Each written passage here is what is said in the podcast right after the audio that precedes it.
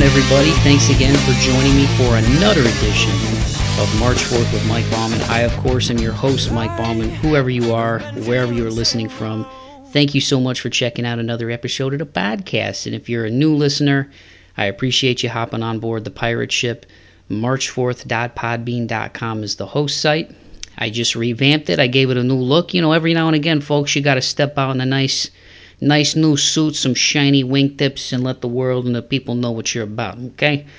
And I'm a man who handles his business. I don't know what that voice was. It's the end of the week. Cut me some slack, all right? But in all seriousness, I gave the website, the host site, a new look, a little bit more user-friendly. I feel like it transitioned well to mobile, you know, because that's something you got to think about, you know, when you do stuff like this. Does it look good on desktop? Does it look good on mobile? And from doing a little you know, finagling, it looks good, at least on Google Chrome and on my phone. I got an Android phone, so hopefully it looks good on your phone. But I got a little bio section on there, so if you're interested, you can read about my crazy self and how I got to this point. And I also got a little portfolio page on there, so for those of you who are interested and are really like into the music stuff, there's some links to previous feature work that I've written. If you're curious. I actually stumbled upon a story today searching for some emails that I wrote like 10 years ago. And I'm like, oh, yeah, that's right. I've never actually like cleaned out my sent folder from my email. And it was crazy, man. I wrote this column and, you know, about this football game that I covered. And I was like, man, I really went after it. It's just funny when you stumble upon things like that randomly when the universe is like, do you remember this? And I'm like, yeah, the universe, I do. Thanks for reminding me that I'm a decade older now and my abs are gone. Let's be real, Mike. The abs are gone because of the ice cream. See, this is weird. I got like a multiple voices thing going on here. I will get the train back on the tracks, folks. But yes, march4th.podbean.com is the host site. Like I said, it's got a new look. You can always find the newest episodes there. Spotify, iHeart, Apple. Obviously, you're listening, so you found it somehow. And on that note, I would say, even though I'm somebody who begs for attention and begs for likes and shares and all that kind of stuff, I will say that if you do enjoy the show, I encourage you to like it, to share it, and to go on to Apple Podcasts and leave a review and you know, write a little note, because when you do that, it helps the podcast rank higher in the ratings, and that in turn helps get the music and the people and their stories that I share on this podcast out to more ears and eyeballs. And ultimately, that's what it's about, man. I mean, obviously, I wouldn't be doing this if I didn't love doing it. But at the end of the day, man, you know, I'm coming from a place of genuinely being excited to share people's stories. That's truly why I studied journalism when I was in college, because I was like, man, if I get to be like the middleman between somebody and their story and being able to, you know, in an interesting and accurate and truthful and honest way, share it with the world, and that might in turn help somebody or inspire somebody or entertain somebody. That's what it's all about, man. So if you feel so inclined, if you're digging the podcast, I highly encourage that you tell a friend, that you like it, you subscribe to the podcast, and take some time out of your day to rate it in Apple Podcasts, and we can continue to keep doing this puppy, and we can continue to help get more music out and more stories out for the people on here who aren't musicians, to more people, and help inspire people, man. So it might sound a little crazy, it might sound a little idealistic, but that's my vision for the show, man. So I'm giving you guys 2 episodes a month right now on Saturdays. And I want to keep doing that. So, and I'm going to keep doing it as long as I love doing it, and I'm loving doing it right now. So thank you so much, everybody. And on that note, now that I got all of the selling stuff out of the way, this week's show features an artist from where I grew up in Northwest Ohio. His name is none other than Aaron Konwinski, guitar player, singer. Those of you listening who are familiar with his work may know him from the band In Theory. You know, played some cool shows over the years with the likes of Foreigner. They won a couple of Battle of the Bands contests. And actually, what was really cool for me, being from Toledo, being a hockey fan, growing up going to Storm games, is that, you know, when the Storm went away, and then, you know, we didn't have hockey for a couple of years as they were building the Huntington Center and the ownership group of the Mud Hens, I believe, purchased the rights to the hockey team, and then, you know, brought back hockey in Toledo with a new name, the Toledo Walleye. And the Huntington Center was built, I think, in 2009 in downtown. In Theory, who Aaron played in, had a song called Suit Up, and it became like the theme song for the Toledo Walleye. You can actually find it on YouTube, and I'll probably, you know, I'll share the link in the podcast description for this episode. But it was really cool just to see like a song really embody like the spirit of the team and everything.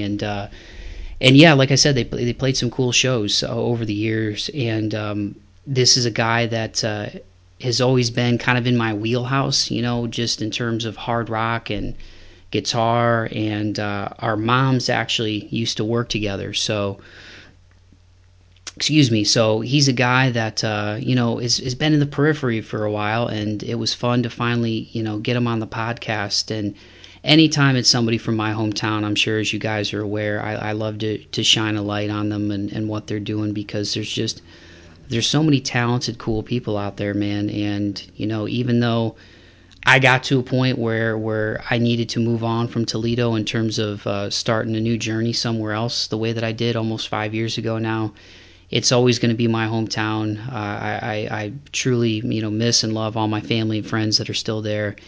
And through all the highs and the lows that I went through in town, you know, trying to grow up and just become a dude figuring things out on this spinning ball going through space, I got nothing but love for the people who I still have back home and for the Toledo music scene. So it's truly a pleasure to help, you know, get their music and their voices out to more people. And Aaron, as you will hear, is just a really down-to-earth, cool dude. We covered a lot of stuff, and as usual, I went a little bit over the time that I said I was going to keep him, because I just had so much fun talking with him. So without further ado, I'm going to shut my big yapper and give you guys my conversation with Aaron Konwinski. Here it is.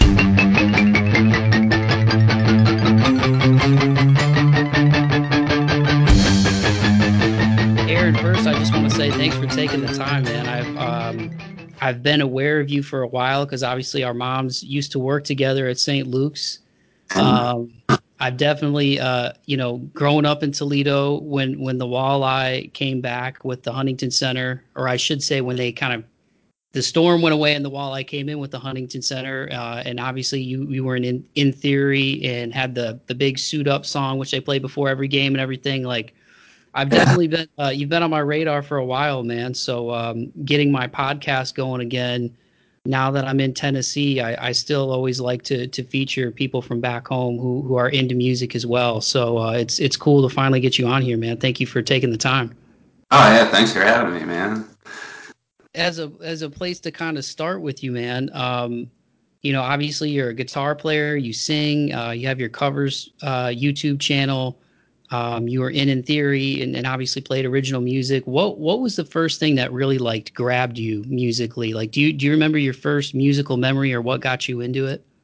Oh yeah. I remember my parents, you know, were always into music. My mom plays keyboards, and sings. My dad plays drums. So that's my first musical memories is them playing in bands and stuff. And be going over to Grandma and Grandpa's house for the night so they could go play a gig, or and that's kind of how they met too, was playing music. So that's my first real memories, you know, hitting that age, you know, 12, 13, 14. And, you know, Beatles were always around my house, but that's when I really got, I don't know, tipped to them. About the time the Beatles anthology was on TV, and I got real interested in them. And then, of course, the 90s. All that music was really big to me. You know, the two that really got me wanting to play guitar were AC/DC and Metallica. When I heard those two and learned a couple of riffs, I was like, oh, yeah, I gotta, it's going to be lifelong, you know. And then all that 90s stuff, you know, the Green Day and Weezer and Stone Temple Pilots, Nirvana, and all that stuff. That's kind of what really hooked me that time frame. Right on, man. So they were big Beatles fans? Oh yeah, my both my parents, but my dad especially. He's a Beatles freak, and that's where I get it from. So what about their parents? Were they the types that sought out music on their own, or were your grandparents also musical people? No, not really at all. Any of them, other than maybe singing in church. Yeah. About it.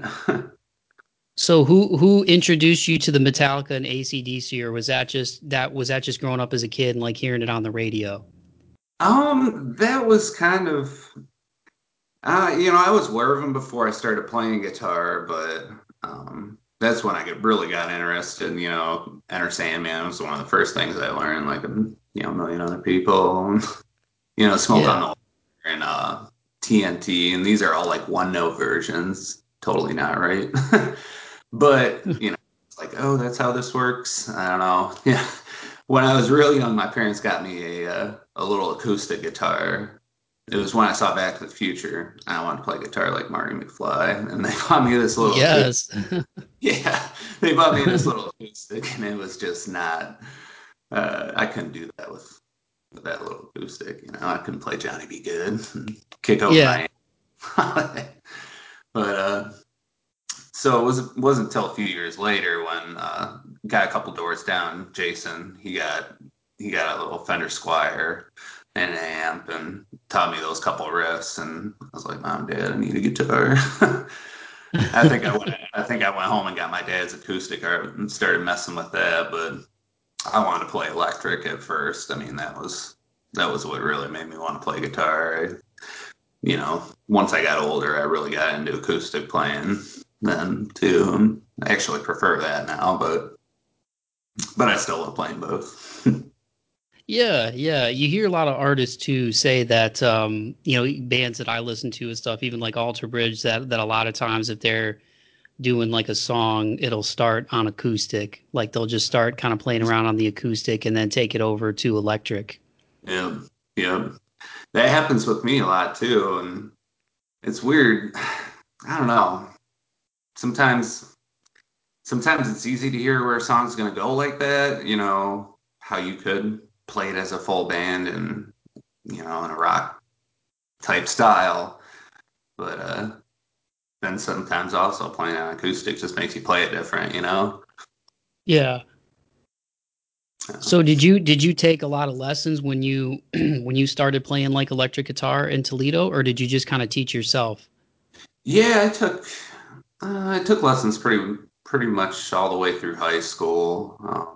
I started right before high school, the summer before, and I think it was kind of on and off junior and senior year more so, but it was pretty, solid, weekly the 2 years before that. I really, I'd take songs in that I wanted to learn, and that's kind of how I learned. I did not, learn a bunch of theory and that kind of stuff. I wish I knew more of that, and I'm kind of starting to dabble a little bit now, trying to get a better grasp on it, but I love playing, and that's kind of how I learning how to play a lot of different songs. Like, oh, I like this song, I want to learn how to play it, and you learn a lot of different techniques that way too, and then you kind of develop your own thing. Yeah. Who did you take lessons with when you were in high school? I took them at Durdell's Music, which just closed, man. That place is great. And, did it really? Yeah. It just shut down this past summer. Oh, geez. Yeah. But then, they were retiring and stuff. They were ready to retire and live a good life. We all dream of one day. It was a great place. I wish it could have stayed open. Maybe somebody else buy it and take it over. But it didn't happen that way. So I took lessons there from a guy named Desi Cerna, which I'm not sure where he's at. He does a lot of like guitar education stuff online now, and Scott Williams, who he still plays around town. Who's he playing with? He plays with Caveman a lot. He's got a couple bands. I'm kind of drawing a blank right now on the name, so. Yeah, when I started out, and I'm you know, I'm like a bedroom guitar. I just noodle. I wouldn't even call myself a guitar player. I don't even think I classify as a novice guitar player. But when I first picked it up when I was 19, I always loved music. And neither one of my parents are like musical. Like my mom's into music, but she's not like, she doesn't sing or play stuff, you know. But it was kind of a fun house to grow up in because she was really into like the 80s kind of pop and like new wave stuff, big into like the Police and Talking Heads, and then but she kind of got into some of the early 90s stuff. Like she liked Pearl Jam, and then my dad was very much classic rock, you know. A lot of Clapton was in the house growing up, a lot of Tom Petty was in the house growing up. So that's what I remember. He had this album called Road to Zen. I'm trying to remember who that artist was.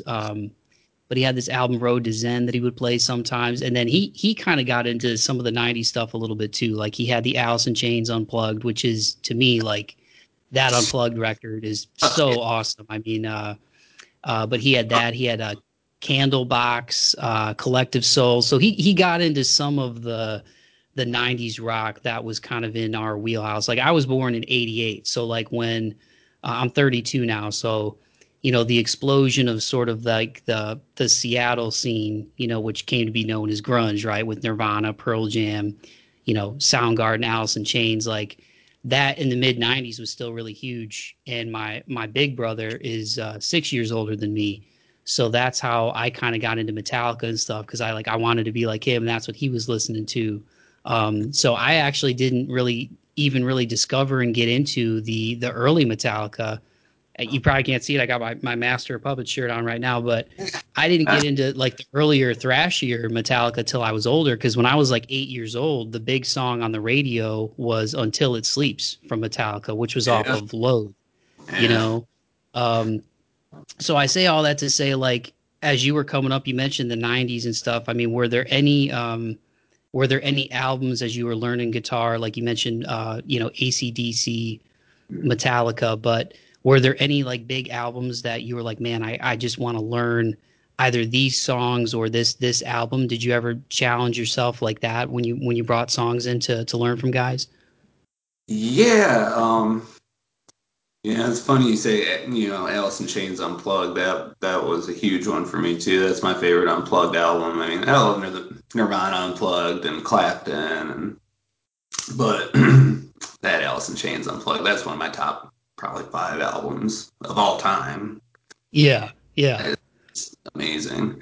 Yeah, I would take a lot of AC/DC, and they kind of got me hip to stuff too. You know, they'd be like, you know, check out this Zeppelin tune. Like I remember that. I remember Scott. He let me borrow his Led Zeppelin 2 CD. You know, I had all of 10 or 15 CDs at the time. You know, I was starting to grow my collection and. You know, he taught me Bring It On Home, which I ended up playing yesterday. I picked up one of my guitars and came on the radio when I was driving home. Like, yeah, I'm playing this. He let me borrow, you know. And so I learned that. You know, I started getting into some Zeppelin stuff and learned like Over the Hills and Far Away, and you know, I'd taken Metallica songs, a lot of AC/DC because I was super into them. I mean, I still love them, but you know. Yeah. My, you know, what I want to play regularly kind of changed. But, you know, the 90s stuff, Stone Temple Pilots, like I remember learning Plush. And just, you know, you start getting into music and you hear all this stuff and you want to play all of it. You know, I want to learn all this and be able to do that and recreate that sound. And, it's really fun. It's still fun when I learn stuff, you know. One of the songs, me, my mom, and dad, we jam pretty regularly. We try to get together like at least once a week when I'm off. I work every other week, so it's kind of crazy schedule, but it is what it is, you know. Yeah. You know, we get together and jam once a week, and we've been doing the song "Hey Bulldog" by the Beatles, and I learned that solo, like note for note, and just like learning stuff like that, just an iconic riff, or and it just feels good to play, you know, and it still excites me like it did, you know. Yeah. 20 years ago.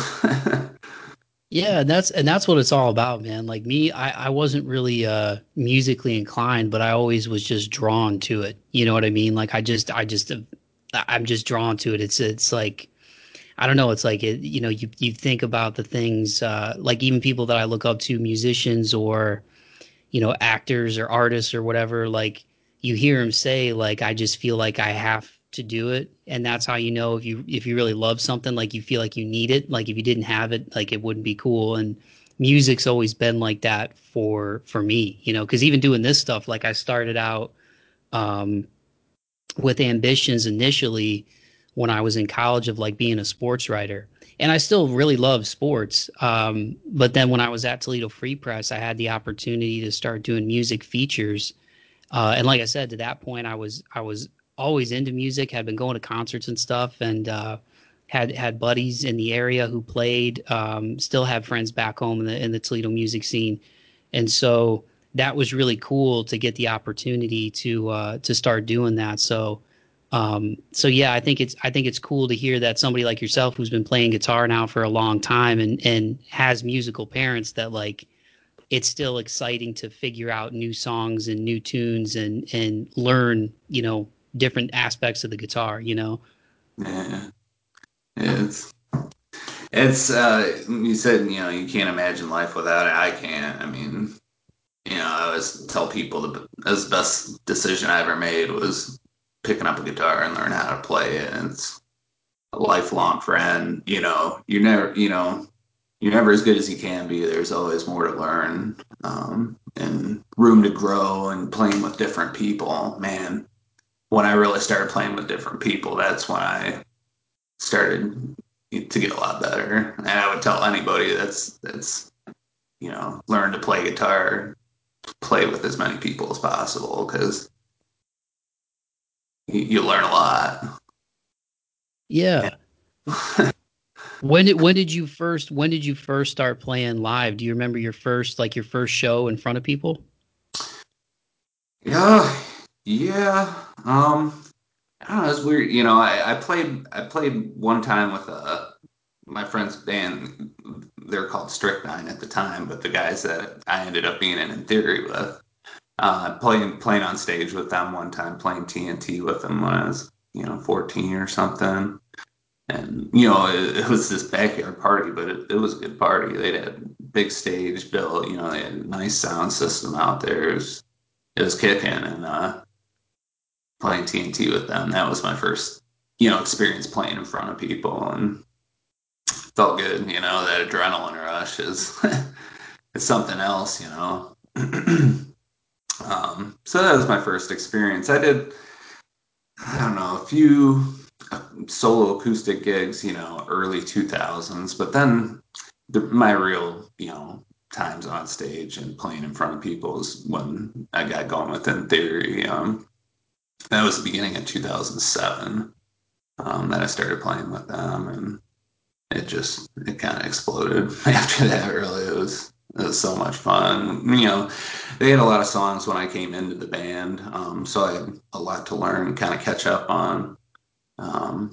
But then we started writing some really cool songs too, and recording them. So that was when, you know, my stage days really took off, playing with In Theory. So how old were you in 2007 when that happened? Like how many years have you been playing guitar at that point? Probably 10 years ish at that point. Okay. So it was like, yeah, beginning 2007. Maybe 11 or 12. Yeah, because you sent me your YouTube channels, for your covers and the one for In Theory.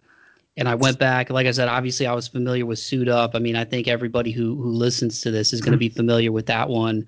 And that really was just a really catchy, well done, like, anthem. Because I'll be honest with you, man, when I was at Storm games, you know, growing up, you know, for people listening to this who aren't from Toledo, if you've ever seen the movie Slapshot, like, You know, I think it was more tame in the 90s when I was coming up, but hearing stories from my dad about like the Toledo Gold Digger days back in the 70s and stuff, he said it was like that movie. But they would always play, you know, hockey games and stuff. They'd always play rock. They'd play metal. They'd play Enter Sandman. You know what I mean?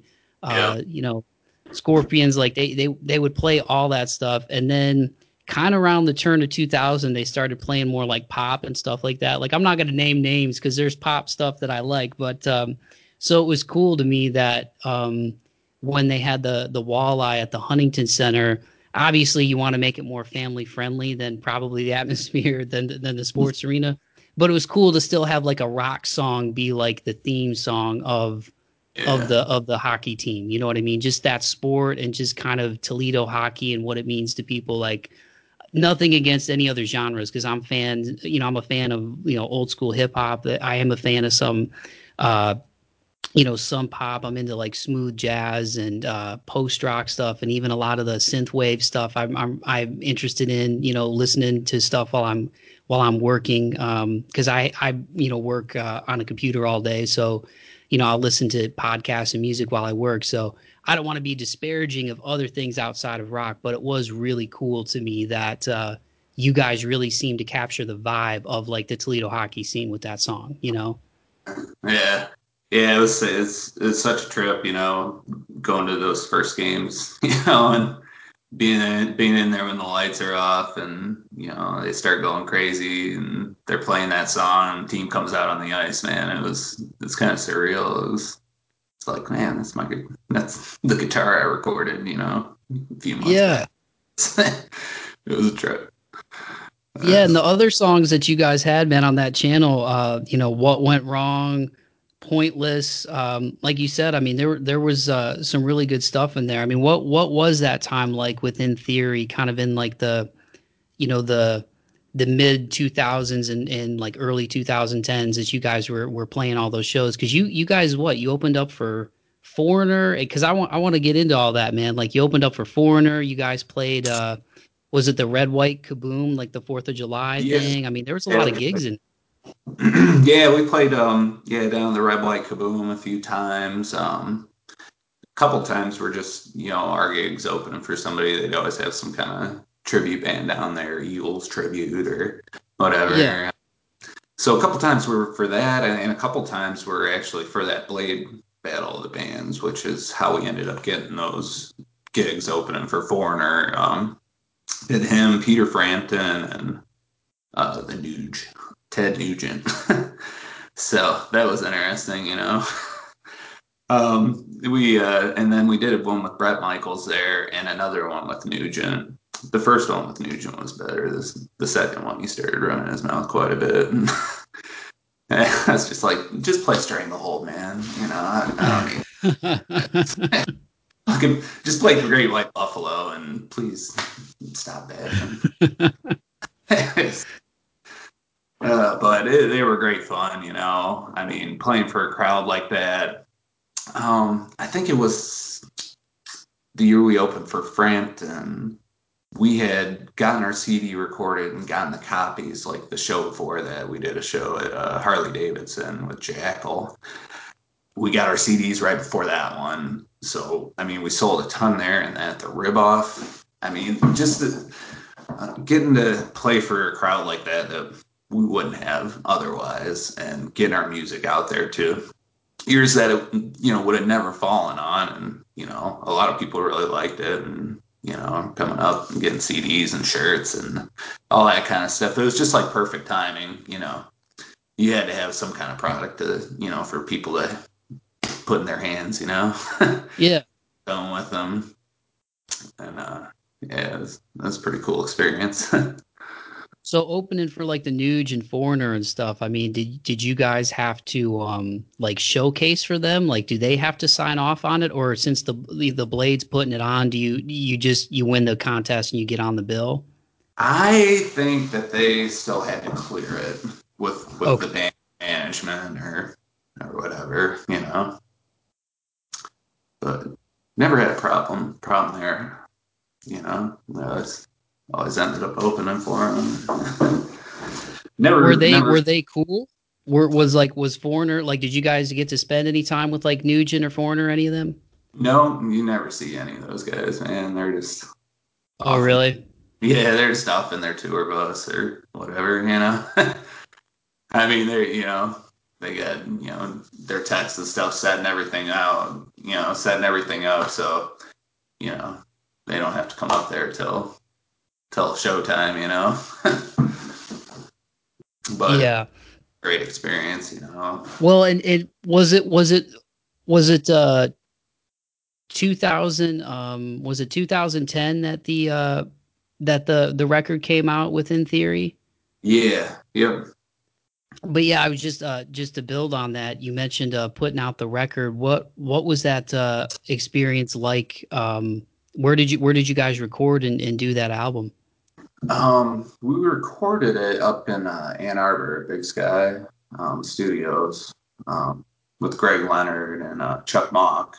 Chuck records in Toledo still today. He's got a studio called Happy Hands. I don't know if Big Sky is still open or not, but it was, you know, a real good studio. I mean, we got a really great sound up there. I mean, those guys did a great job.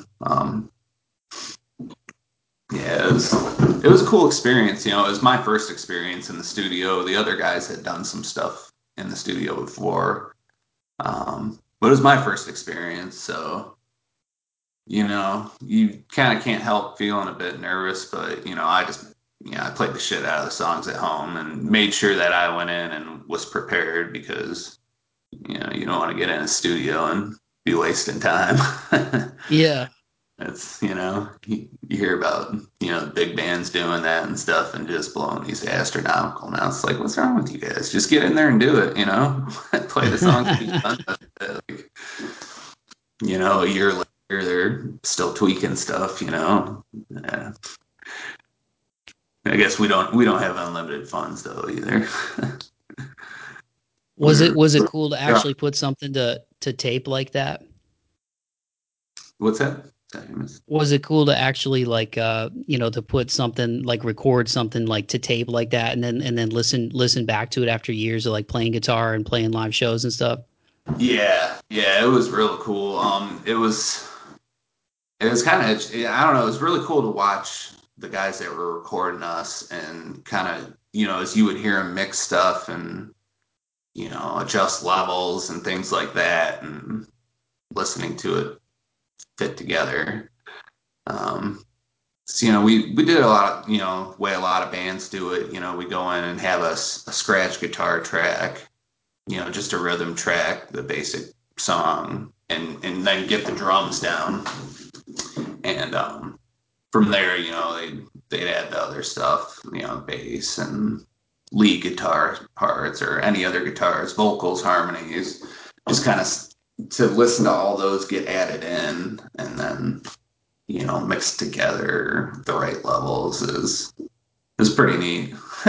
That's something I'd really like to get into. I got some recording software. I'm still in the very early ages of learning it, you know, but it was a cool process. Was that the album A Day Within Range? Was it that record? Yeah. Yep. Yeah, it was that one. We did a EP too. It had 4 new songs on it, and then we put Suit Up on there too, of course. But we did that here in town at Chuck's studio, Happy Hands Recording Studio. And, you know, we got a great sound there too. It's always a fun process, you know. Is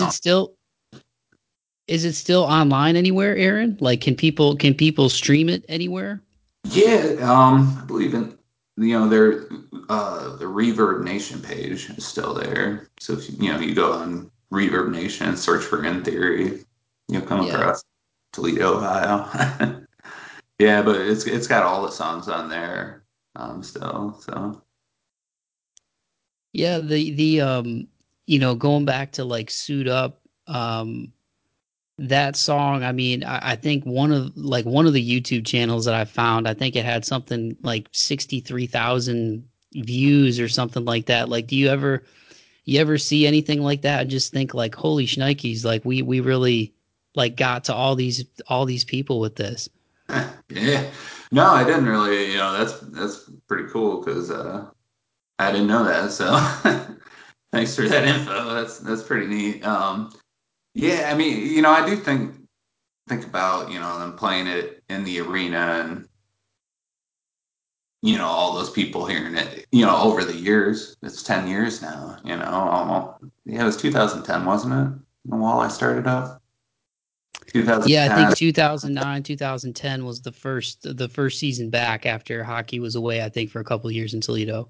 So 10 years they've been playing that in the stadium every game, It's kind of a trip to think about, really. It's cool. I mean, I'm glad people like it and stuff. And I still remember coming to practice that day. How that all came about was our singer Dave worked for BCSN, and I don't know, he caught wind, or one of the guys he worked with caught wind about them, being interested in having some kind of song for the Walleye to come out to, and Dave Bourne, he's an awesome songwriter. I mean, guitarist, musician, just all around. And he would do that, man. He would come in with an idea pretty fully realized, with rhythm guitars. He'd come in with, his vocals, backing, harmonies and stuff like that.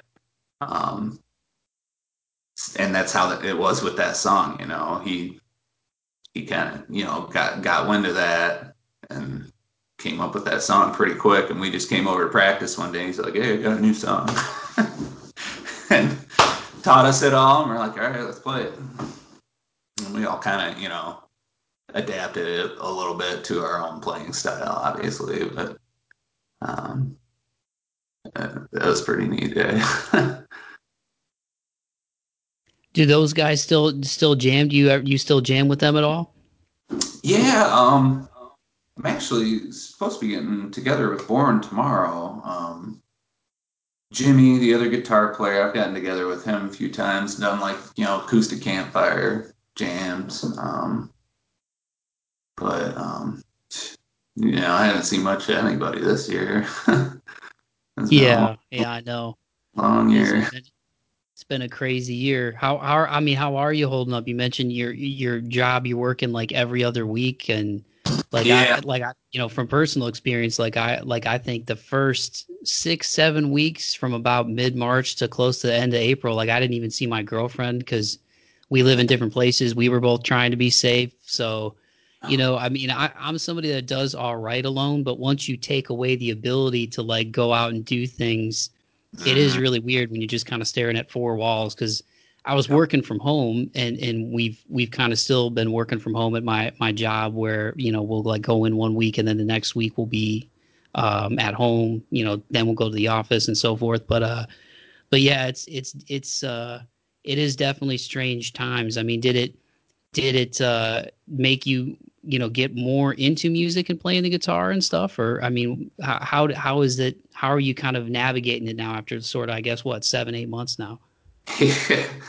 Just doing the best I can, it's unbelievable, really. It's disappointing that, our world has kind of gotten itself in this position, but, this year, It did get me into playing more. I started out doing some of the live streams on Facebook. Everybody started doing live streams, and I was like, that looks like fun. And I don't know, I really enjoyed watching all my friends around town play, and it's just like, yeah, I'm gonna do some of those and give some people something to watch. Hopefully some songs that I like to listen to. And I really have been productive writing through this. Maybe not so much the first month or so, but beyond that, I I got a new guitar this year, and that really kind of sparked my inspiration too. It's got me playing a little different. But I've been writing a lot of songs. Now, you know, the world just needs to go back to normal so I can get together with some people and start a band with them, you know? Yeah. Yeah. It's been kind of cool to see, like you mentioned, the live streams that people are doing, and also some of the stuff that people have been able to do like remotely. You know, bands that I listen to, you know, guys doing stuff like across the country and then putting it all together, doing a cover and stuff. It's been cool. It's been cool to kind of follow that online. Cause yeah, man, like I've had days here where I'm like, man, thank God for like YouTube and stuff. You know what I mean? To have like people still putting that kind of stuff out there, whether it's YouTube, Facebook, or Instagram living, you know, these songs. So I hope that's sort of the positive that's come out of a lot of the negative is I hope people creatively have used that time to kind of get into whatever they want to get into, whether it's cooking or music or whatever, you know? Yeah. Yeah. There'd be something stuck inside, man. You know, it's go crazy doing nothing. Like I said, that's another reason I'm glad I got that thing, man. It's, you know, that guitar's got me through some tough times, and it'll get me through 2020. It'll, you know, it'll be all right. Yeah. So what is that acoustic you got there hanging up for people when they listen to this? Oh, that's a Taylor. That's a Taylor 310 CE, which I got that in 2007, but it's a 2002, so it's almost 20 years old. But that is... Oh, wow. That's, I mean, my favorite guitar. I love that thing. I just put some new strings on it. I got a gig Saturday night, so it's like, I need some new strings on this. Oh, cool. Where are you playing, man? Oh, I'm playing at Levi and Lilacs. It's in Maumee, Ryan River Road. It was Dégagé Jazz Cafe previously. Yeah, Levi and Lilacs is a whiskey room. Got killer burgers. They are so good. Next time you're in town, you should go there and get one. Jalapeno popper burger, man. Oh, definitely. That sounds amazing right now. Yeah. What's the new guitar you got this year? Oh, Fender Jazzmaster. And I bought it online. I bought it on Reverb, which I don't know if you've ever checked that out. It's basically eBay, but only for musical instruments. Yeah. Yeah, it can get pretty addictive surfing it and looking at stuff. Like, yeah, one day, you know. But I wanted one for quite a while. I mean, I've seen people through the years play them. You know, Cobain famously played one that he modded with humbuckers in it, and I always wanted one with the Jazzmaster pickups in it. Sean Lennon has played one a lot through the years. Like when I saw him play with Claypool Lennon Delirium the last April, he was playing like a Jazzmaster style guitar, and some of the stuff I had heard him do in the past too. I don't know. That was a sound I really wanted to get, and I've never been a big guy for like the tremolo arms on guitars. You know, I've had Strats in the past, and just never really felt like I could get the hang of them. You know, but when I got that Jazzmaster, that really changed a lot. It's a lot different than the tremolo arm on a Strat. It just feels smoother to me. So, you know, using that a lot on it, but just the neck is so nice. And the tone from the pickups, you know. Like with a lot of my guitars, it seems like, you know, I'll always have one pickup that's my favorite on them, and I don't quite like this setting as much as that one. And that's one of the first guitars that, like, you know, all three, you know, selections on the toggle switch, like just the tones, and you can get out of it. It's really pleasing because I got it online. You know, I'd heard him play before, I've heard him on recordings before, but you know, it's like, how's it going to sound with my pedals and my amp? And I was really pleased when I got it. I got it from Chicago Music Exchange on Reverb, you know, their Reverb shop, and it's awesome. Threw a tortoiseshell pickguard on there, and it's good to go. Oh, nice, man. Yeah, because some of the videos I've seen you play, you correct me if I'm wrong, but you've had was it you had a couple? Was it PRS? It looked like. Did you have the PRS guitars? Yeah, I've got a PRS. It's a standard Satin 22. I got that at Peeler Music when they were closing town. I got a freaking amazing deal. It was like 21 something like normally, and I think I got it for like $15.69 or something like that. Oh wow!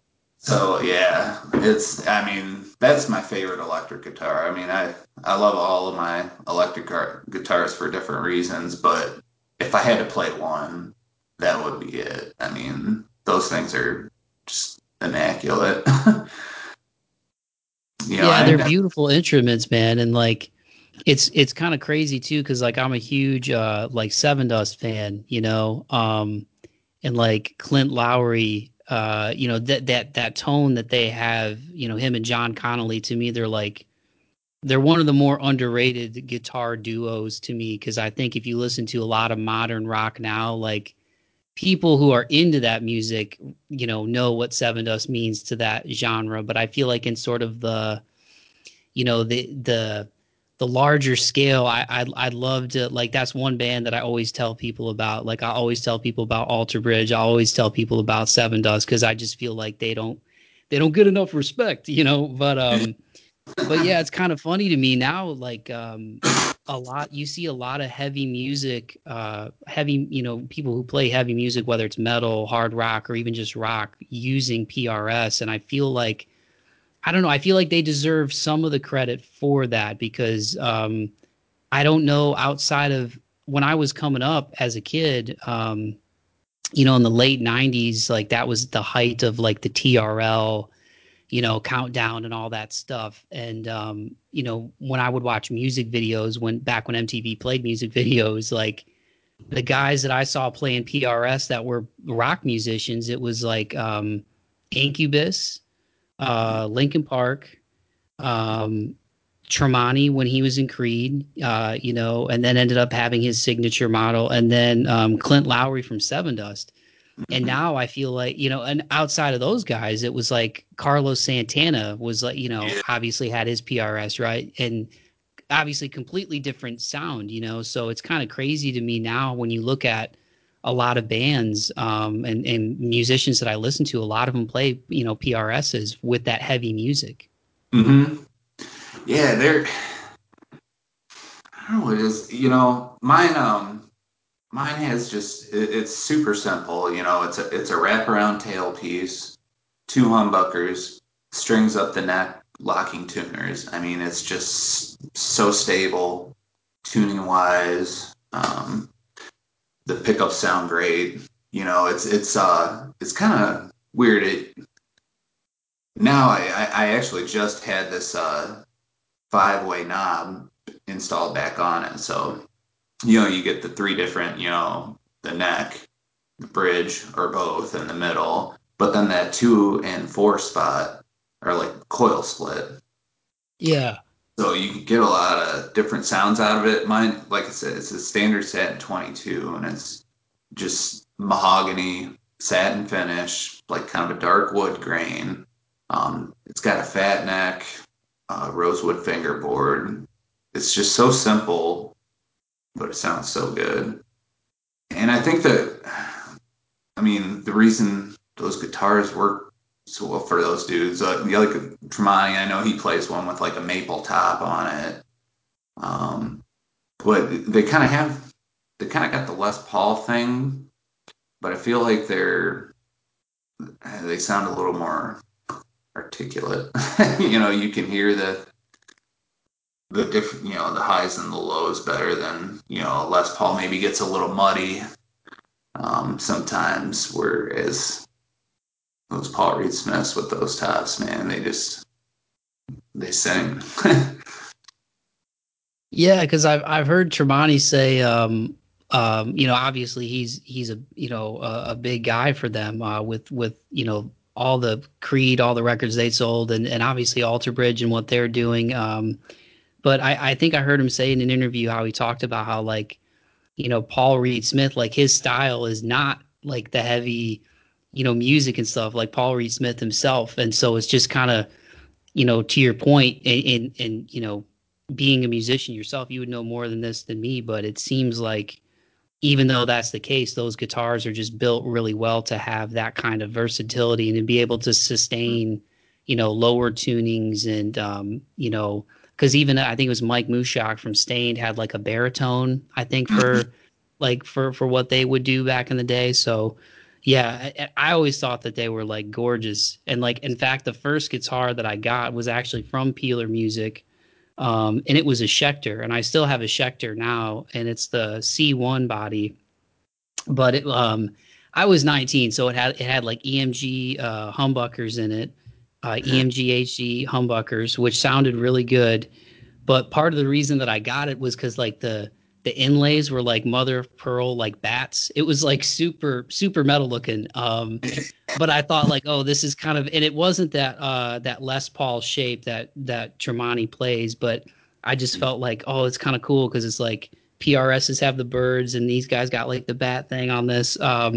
Now I just have, it's a Schecter C1 Stealth. And the neck is I think it's it's not bolt on, it's almost set in on the back. So, and it's a satin black color. So, I mean, I'm not soloing or anything like that, but I just, it's the same, it's basically the same setup, except that it has a push pull knob. So you can split the pickups as well. So it's a fun, versatile guitar, but yeah, I just, you being a guitar player and being a musician and seeing your live videos and stuff and seeing that you played a PRS, I wanted to ask you about that because it just it just seemed interesting to me that the guy who runs the company, has been known for making these beautiful instruments, and you hear somebody like Santana, but then you hear a Sevendust or a Tremonti, and they can do all these heavy things with the guitar, Yeah.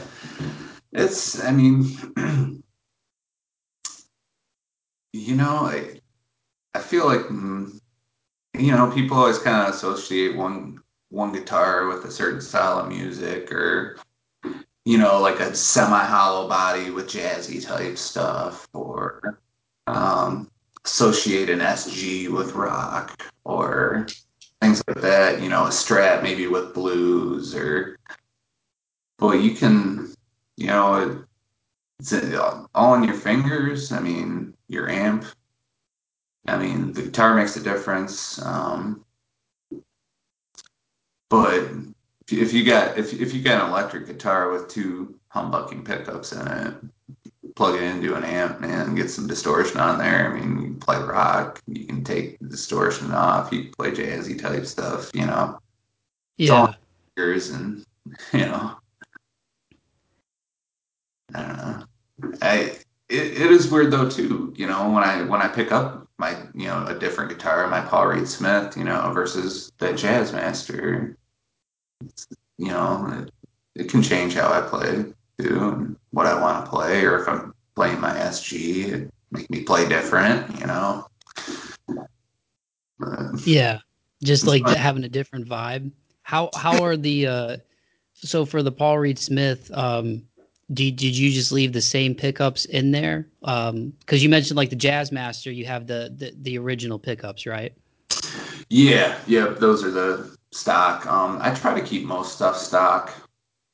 The Paul Reed Smith is totally stock. I had taken that 5-way knob out for a while because when I was playing with In Theory, I wasn't using those in between settings, and it's kind of. It's a little bit of a pain when you're playing live, you're trying to switch real quick from the neck to the bridge and you got to click that knob 5 times to get there, or four-time, whatever. It was tough to be precise playing in a live environment with that. So I took that out and had a toggle switch put in there for a while. And then just recently at the beginning of this year, right before COVID, I got that knob put back in, and it's cool. It gives you, it gives you some strat-ish tones with that coil split spot. So, but, for the most part, all my guitars are stock. The only other electric I have different pickups in it. It's my 82 SG, the one I picked up yesterday, because that one just had really crappy pickups in it when I bought it. I got it really cheap. I got it for $400 because of that. No place would give this guy any more than like $450 for it, because it didn't have the original pickups, and it's a 1982 Gibson SG. That's crazy. I'll give you $400 for it. Yeah. Take my money. And, so I had to put different pickups in that. But I put good ones. I put a Angus Young humbucker in the bridge. I mean, it's an 82 Gibson SG. I had to get the Angus Young humbucker for it, Heck yeah, man. And I put a Seymour Duncan jazz pickup in the neck on that one. So it's real versatile. That's awesome, dude. Well, before I let you go, Aaron, and thank you again so much for taking the time, man. This is awesome, just talking about like guitars and music and stuff, man. I really appreciate it. You mentioned, there's so much gear out there, but a lot of it just depends on how much time, you spend with the instrument, and, it's in your fingers. Like, everybody plays different. Like, you could play Understand Man and somebody else can play Understand Man, and it's going to sound different because of the way you play. Eddie Van Halen, sadly, within the last, I guess week and a half now, passed away. He was a guy that was obviously known for being an innovator, if not the innovator, and really changing the game. And I, I've heard multiple conversations where he's talked about how back in the day, which is crazy to think that there was a time where people didn't want to hear originals from Van Halen, and that they played covers for so many years just to be able to do what they ended up doing. But his famous like Frankenstein guitar and swapping stuff out and constantly searching for tone, but just, notoriously being a guy who didn't, at least in the early years, use a lot of pedals and stuff because he couldn't afford them, and was able to figure out all those things just with his hands. I mean, what did he mean to you as a guitar player? Well, he was, I think, like a lot of people, the first guitar player that blew my mind. I remember distinctly listening to my mom. She had the vinyl of their first album in 1984, and I remember listening to that first album just like everybody hearing Eruption for the first time. And it was right around the time when I was really getting interested in playing guitar, and just what the hell is he doing? Like, yeah. And of course, with him passing, I've been, listening to a lot of Van Halen on Spotify, and, I got those first 6 albums on vinyl and listening to those when I'm home. And man, just what a great band, what an innovative guitar player. I mean, just their band in general, the harmonies, all the vocal harmonies, like, it's weird. I appreciate that stuff a lot more now than I did then. At that time, it was just having my mind blown by his guitar playing. But now you listen to some of the stuff, and you're like, man, these guys were on a different planet.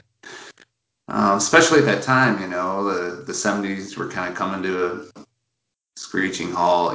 Zeppelin was starting to fall off. Page is getting too strung out. That kind of crap. And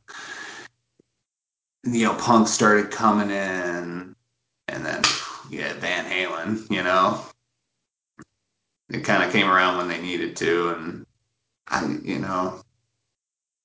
Hendrix will always be my favorite guitar player, but I don't think anybody really changed the game like Eddie Van Halen did. I just don't. And I don't think anybody has since, obviously I would say the last really big movement in music, or seismic change was the grunge scene, you know, the 90s, that era. Since then, it's been pretty hit or miss, unfortunately, for me anyway. You know, there's good stuff out there, but it's, I feel like it's getting harder to find. I don't know, Van Halen, man.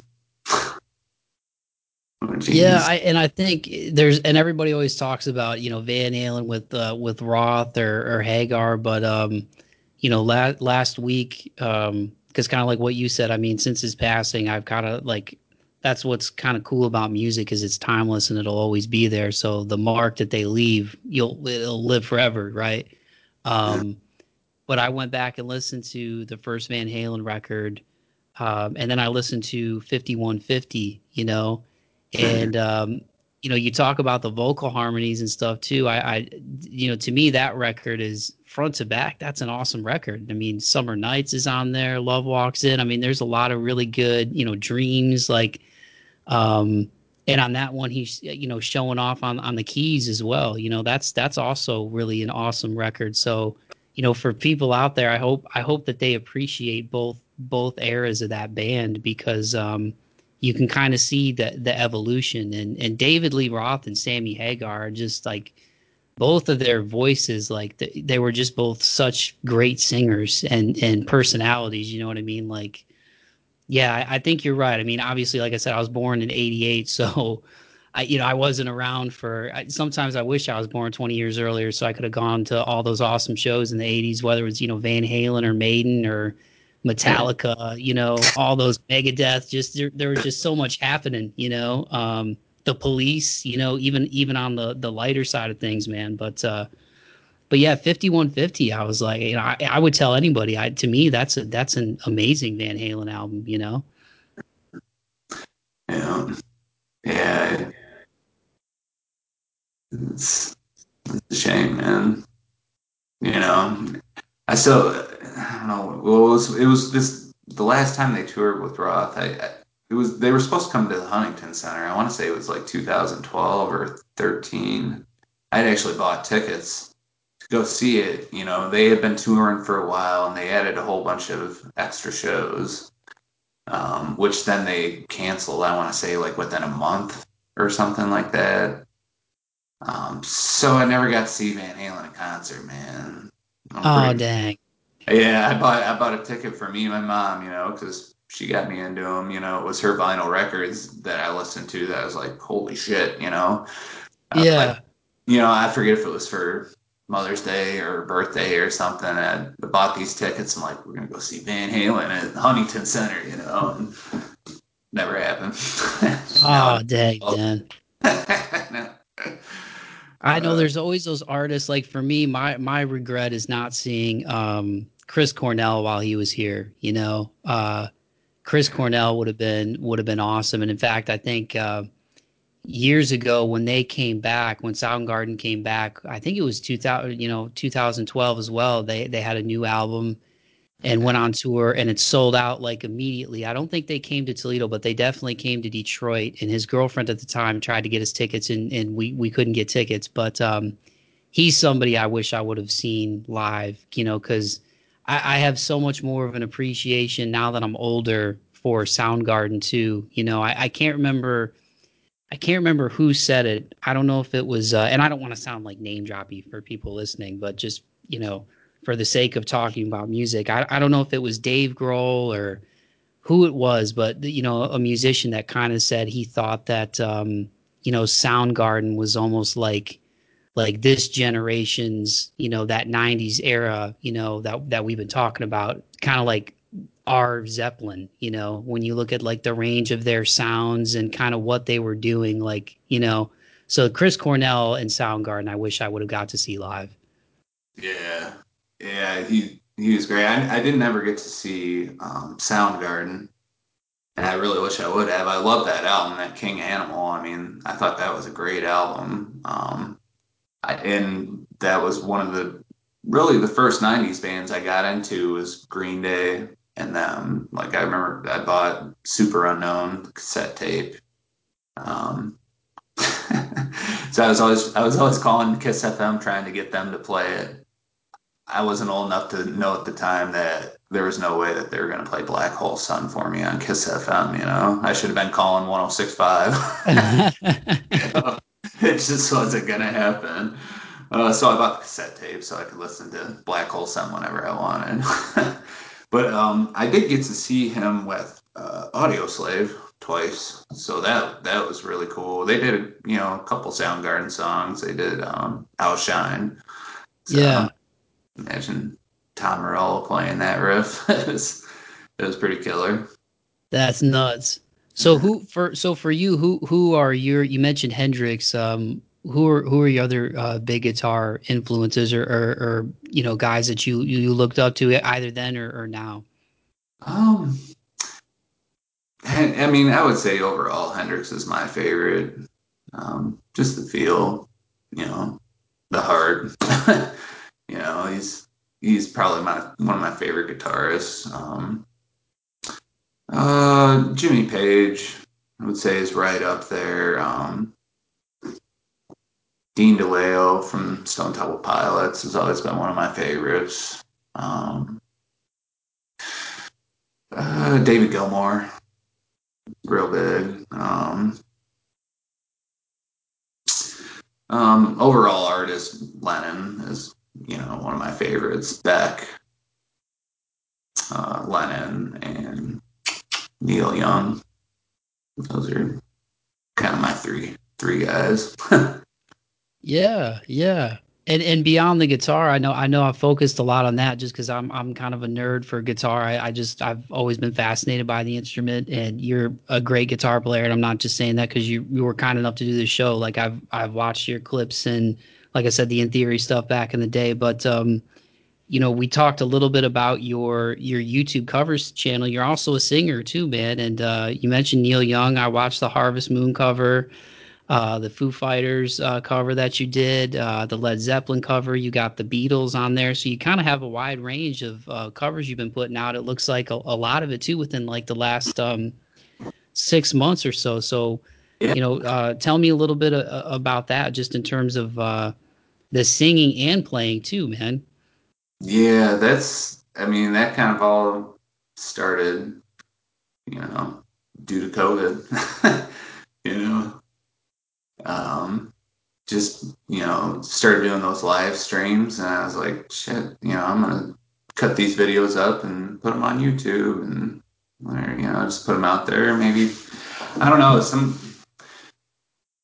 even though I'm not, you know, I'm just playing the song, sometimes I can watch videos like that on YouTube of people and help me learn things. So, you know, maybe helps people that way, or they just, you know, just like the songs and, you know, like how I play them or something. It's kind of all started out of boredom more than anything, you know. I wasn't, you know, doing the Facebook live streams. I wasn't, you know, I didn't have the PayPal or Venmo or any of that stuff. You know, I was just kind of doing it for people's entertainment and, you know, my isolation and loneliness and being bored and stuck inside kind of feelings, you know. It's like, I'll do this, you know, and hopefully people dig it. And it was kind of fun, you know.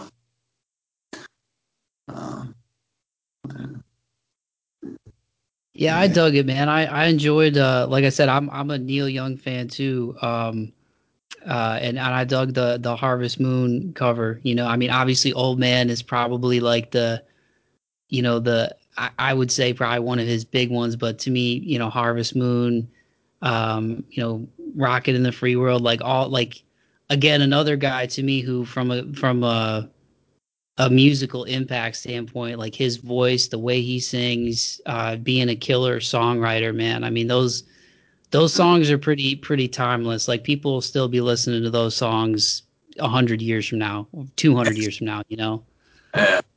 And just the versatility of him, like you said, songwriter, the different styles, you know, directions that he's went in over the years and never really followed, you know, trends or anything. He just kind of always did what he wanted to do. And that's I think why I like him so much and why I like Beck Hansen so much, because they you know, they always kind of just do what they want, you know, let the muse take them where they want. And, you know, I don't know, it's always interesting, you know? Yeah. Well, before I let you go, man, if I give you some quick hitters, if there's like three albums that you could put in a time capsule, you know, for people in the year 4000, what are your like three or four albums that you would put in there? Well, you gotta have Dark Side of the Moon in there for me. Abbey Road. And the third one's tough. Say Alice in Chains Unplugged. Throw some 90s in there. If you could jam with anybody or live or dead, let's say you're playing guitar and doing vocals, and you get a bassist, a guitar player, a singer, and a drummer, who would those other people be? And Dave Grohl, Lennon. Bass. Who do I want for bass? Flea. And Neil Young. That'd be an interesting band, right? Yeah, for sure. Sure. What about dude? No, that would be awesome to see you with Lennon and Neil Young and Flea. Yeah, that would be insane. And Dave Grohl. Yeah, Dave Grohl on drums. That'd be a trip. Yeah, that's right. You put Dave Grohl on drums. That's crazy. To have yeah. Can you imagine a rhythm section with Flea and Dave Grohl? That would be insane. That would be insane. Yeah. If you were stranded on an island for a year and you only had like three records, what would they be? And we're just going to assume for the sake of the question that somewhere there would be some type of electricity on the island that you could listen to music. Yeah. I guess I should go with double albums, right? Get more bang for my buck. And I don't want to say the same album, so I'll go with The Wall, the White Album, and third one, Physical Graffiti. There we go. Nice. I'm still thinking about your jam band. You, Lennon, Neil Young, Flea, and Dave Grohl. That would be insane. That'd be a trip. They all seem like cool people too. You know what I mean? Like definitely all. And I'm gathering that from this conversation too, that you respect like the originals, but also the kind of rebels that did their kind of paved their own path. You know, because I would say that's probably what all those guys have in common. You know, Flea is an original. He's a one of one. Neil Young is certainly a one of one. John Lennon, definitely one of one, and Dave Grohl, definitely one of one. And I think just his personality too, obviously I've never met the guy, but just, you know, bringing people on stage and just seeming like a really cool, down to earth dude. In addition to being an amazing songwriter, I mean, to have Nirvana and then the life after Nirvana with Foo Fighters, them Crooked Vultures, and the things that he's done is pretty crazy. Yeah. The musical life that guys had is pretty freaking amazing, you know, from playing in Nirvana to starting Foo Fighters to, yeah, playing with Queens of the Stone Age and them Crooked Vultures and, you know, the different people outside of those bands he's played with through the years, you know, Paul McCartney and, you know, there's a lot of you were Led Zeppelin with Jimmy and John Paul Jones, and like, man, how cool is that? Like, that'd be pretty fun. And then the last thing I'll ask you, man, thank you so much for taking the time. I told you to keep you an hour, and I was a couple minutes late. Now I'm going a little over, but some of your favorite your favorite shows that you've been to live, like if you had like a top five in your lifetime. Oh yeah. Oh gosh. My first concert was amazing. So I got to throw that in the top five. These probably aren't going to be in any kind of order, but Stone Temple Pilots at the old sports arena with Cheap Trick opening up. That was one. Wow. Yeah, it was. How old were you? 15. I think it was the summer after freshman year, so 15. Yeah. So that was real cool. Rage Against the Machine. I saw them in 2007. God, that's another story, maybe for another day. I was a lot of good concerts this summer, Rage Against the Machine being one of them. I did get to see them once at Alpine Valley out in Wisconsin, with Queens of the Stone Age opening. That was really great. Paul McCartney, I saw him once, and that was phenomenal. I saw Tom Petty once. That was amazing. So that's four. It's tough. I've been to a lot of killer concerts. Did you ever see Metallica live? Yeah, I've seen them 3 times. I was actually supposed to see them this summer. They canceled because of Hetfield's rehab stuff. And then the Chili Peppers took their place. And the Chili Peppers are going to be playing with John Frusciante. I was shitting a brick. I'm like, okay, I was disappointed. I was going to get to see Metallica, but I'm going to finally get to see the Chili Peppers with John Frusciante. Yeah. That's a good band to take the place, and everything got canceled. So, yeah, I've seen damn near everybody that realistically I could see. That doesn't have deceased members, or I've seen AC/DC a few times. I've seen Foo Fighters a ton of times, and Stone Temple Pilots, Muse, Coldplay. I mean, just. I love concerts, so that's one thing I don't skip. I'll live in all other aspects of my life, but I'm gonna go see bands when I have the chance, because you never know. Just like we were talking about earlier, Soundgarden, and I had thought about going to that show, getting tickets to it, and then I didn't for whatever reason. That really kind of changed that for me. I was like, I'm never going to say, oh, I'll see him the next time around, And so anytime somebody comes around, I'm there now. Yeah, I always tell people, man, like whatever your favorite bands are, because I didn't go to my first concert wasn't until I was like 18 years old, and it was my buddy Andy Langston. He played with, you familiar with like the Grubs locally? He played with them for a little bit. He was in a metal band. The first show that I saw him in, the band he was in was a band called Inner Sanctum, like a hard rock band in Toledo for a couple years.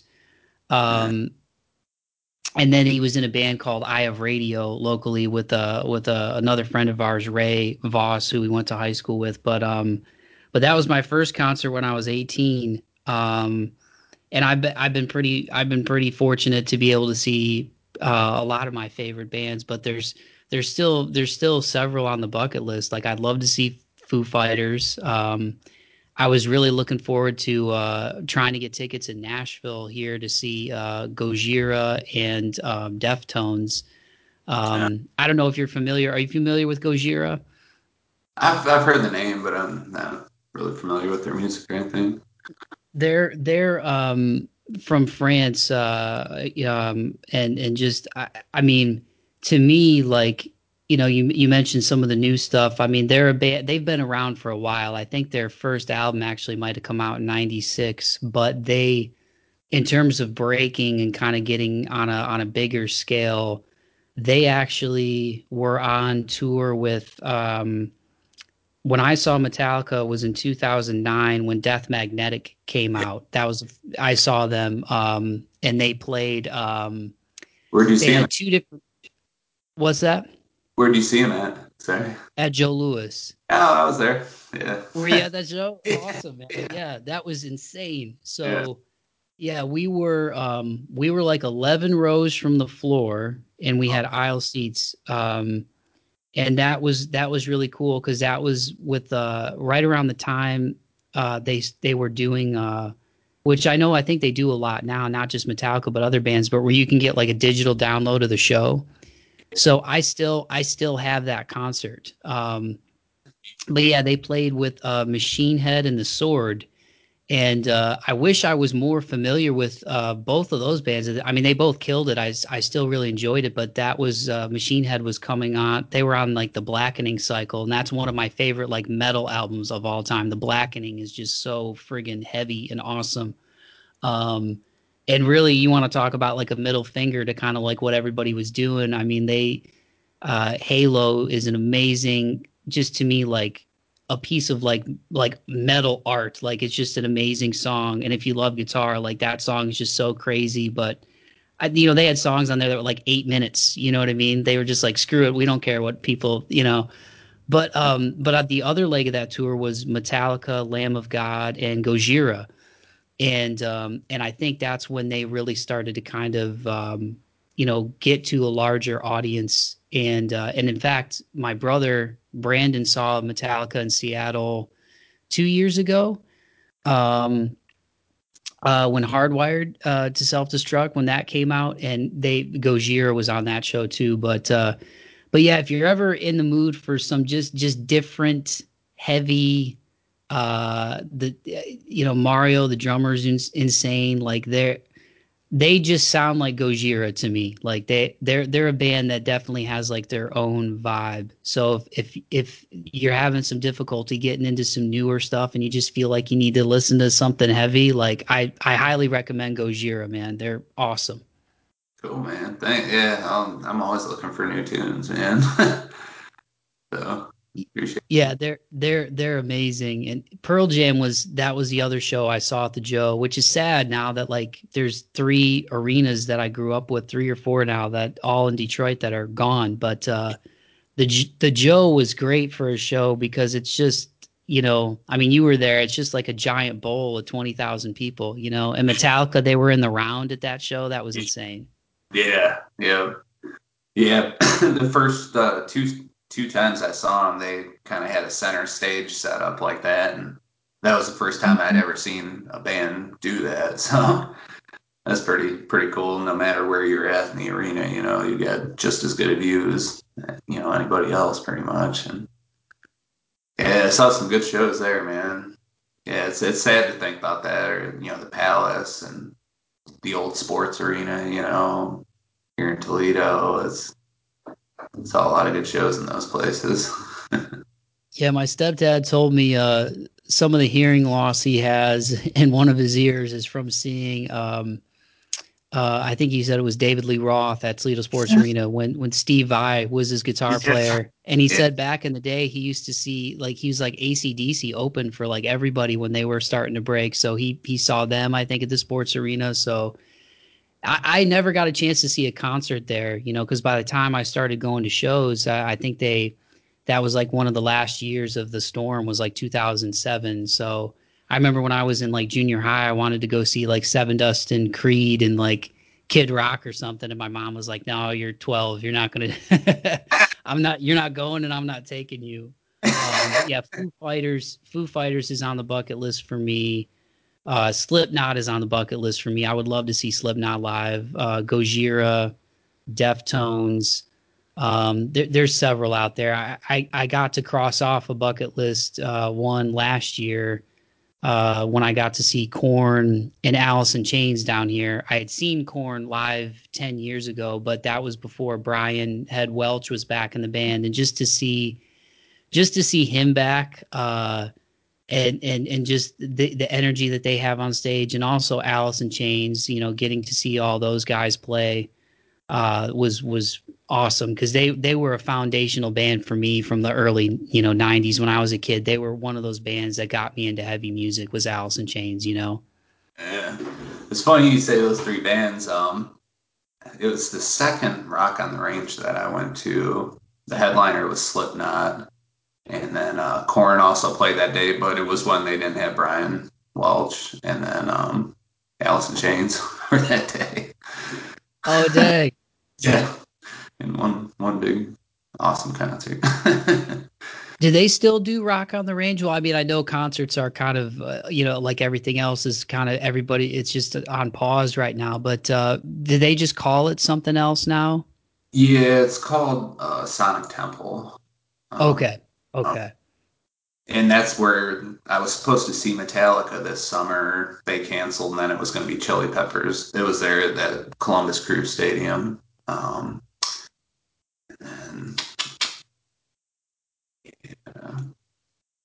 Are they rescheduling it, Aaron? Do you know? Have they just kind of put it like, so is your ticket still good for like 2021 or anything? No, that one just got canceled altogether. Oh, okay. Yeah. That's a bummer. It was a pretty good lineup of concerts. I had tickets to see Tool here in Toledo at the Huntington Center. I had tickets for that Chili Peppers down in Columbus the next day. I had tickets to see Foo Fighters in Detroit. Oh my gosh. Yeah, my girlfriend and I, we were going to do this big long road trip and go to all these, go to the Grand Canyon and, go to Yellowstone and all this, and then COVID hit. So we didn't end up doing that. We were going to get tickets to see the Rolling Stones on that road trip in Dallas at the Cotton Bowl. I never bought those.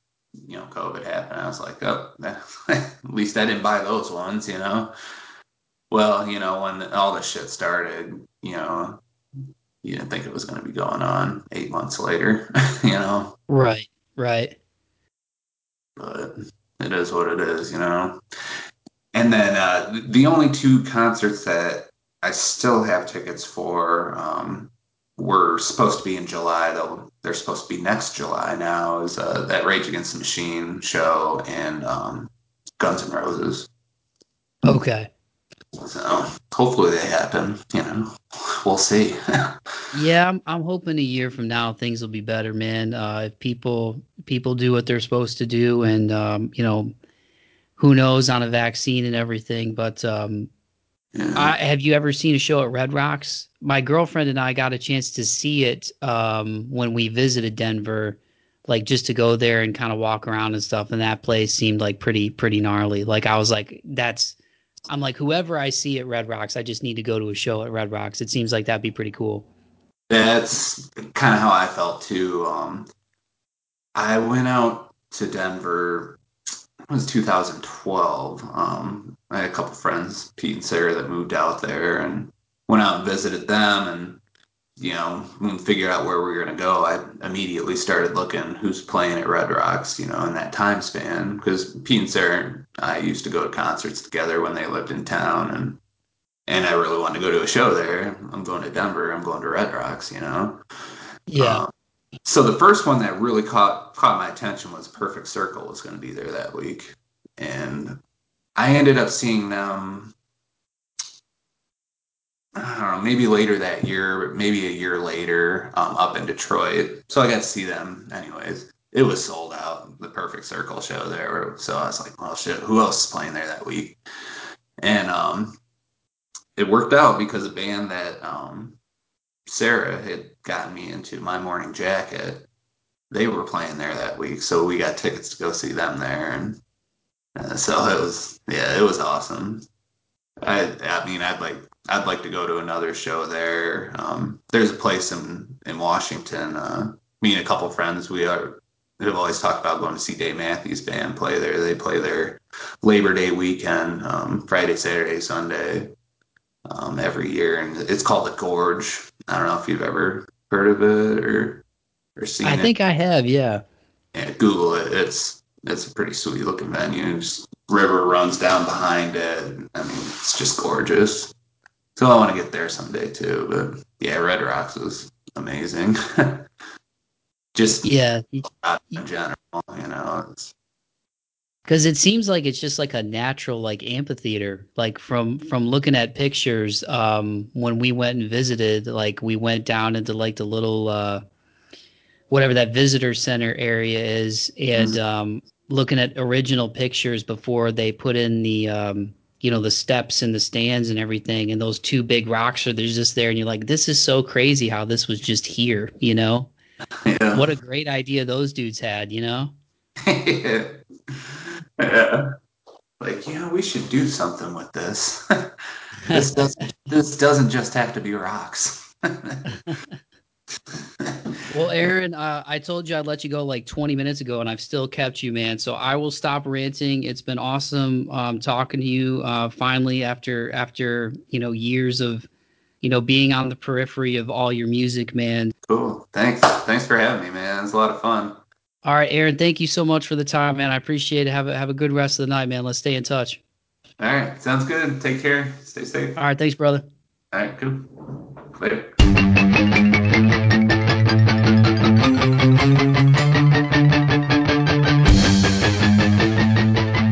Alrighty dighty, there you have it. That was my conversation with the one and only Aaron Konwinski. Aaron, thank you so much for taking the time to do the podcast, man. I greatly appreciate it. It was a lot of fun after all these years to finally get a chance to catch up with you and talk about music and guitars and shows and artists, and it was a lot of fun, man. I really appreciate the time. And definitely keep in touch. And thank you to all of you for listening to that episode of the podcast. I hope you enjoyed it as much as I did. I will definitely be putting up the link to Aaron's YouTube in the podcast description for this episode, so definitely check that out. Everything from Led Zepp to the Beatles to Foo Fighters to Neil Young, a little bit of Harvest Moon action. I mean, the guy's really, you know, giving you his diverse musical interests on his covers channel, and I think it's really cool that he's using that as an outlet, not only for himself, you know, through these strange times and spending time alone and playing music and stuff, but also to connect with everybody out there and just, you know, give the music to the people, man. So, excuse me. Ooh, I didn't want to burp into the microphone, y'all. Sometimes it always seems like whenever I record this stuff, I always get like the hiccups, or I gotta like itch my nose or something, and then I'm like, should I edit out? But hey, you know, I'm not perfect. Who is?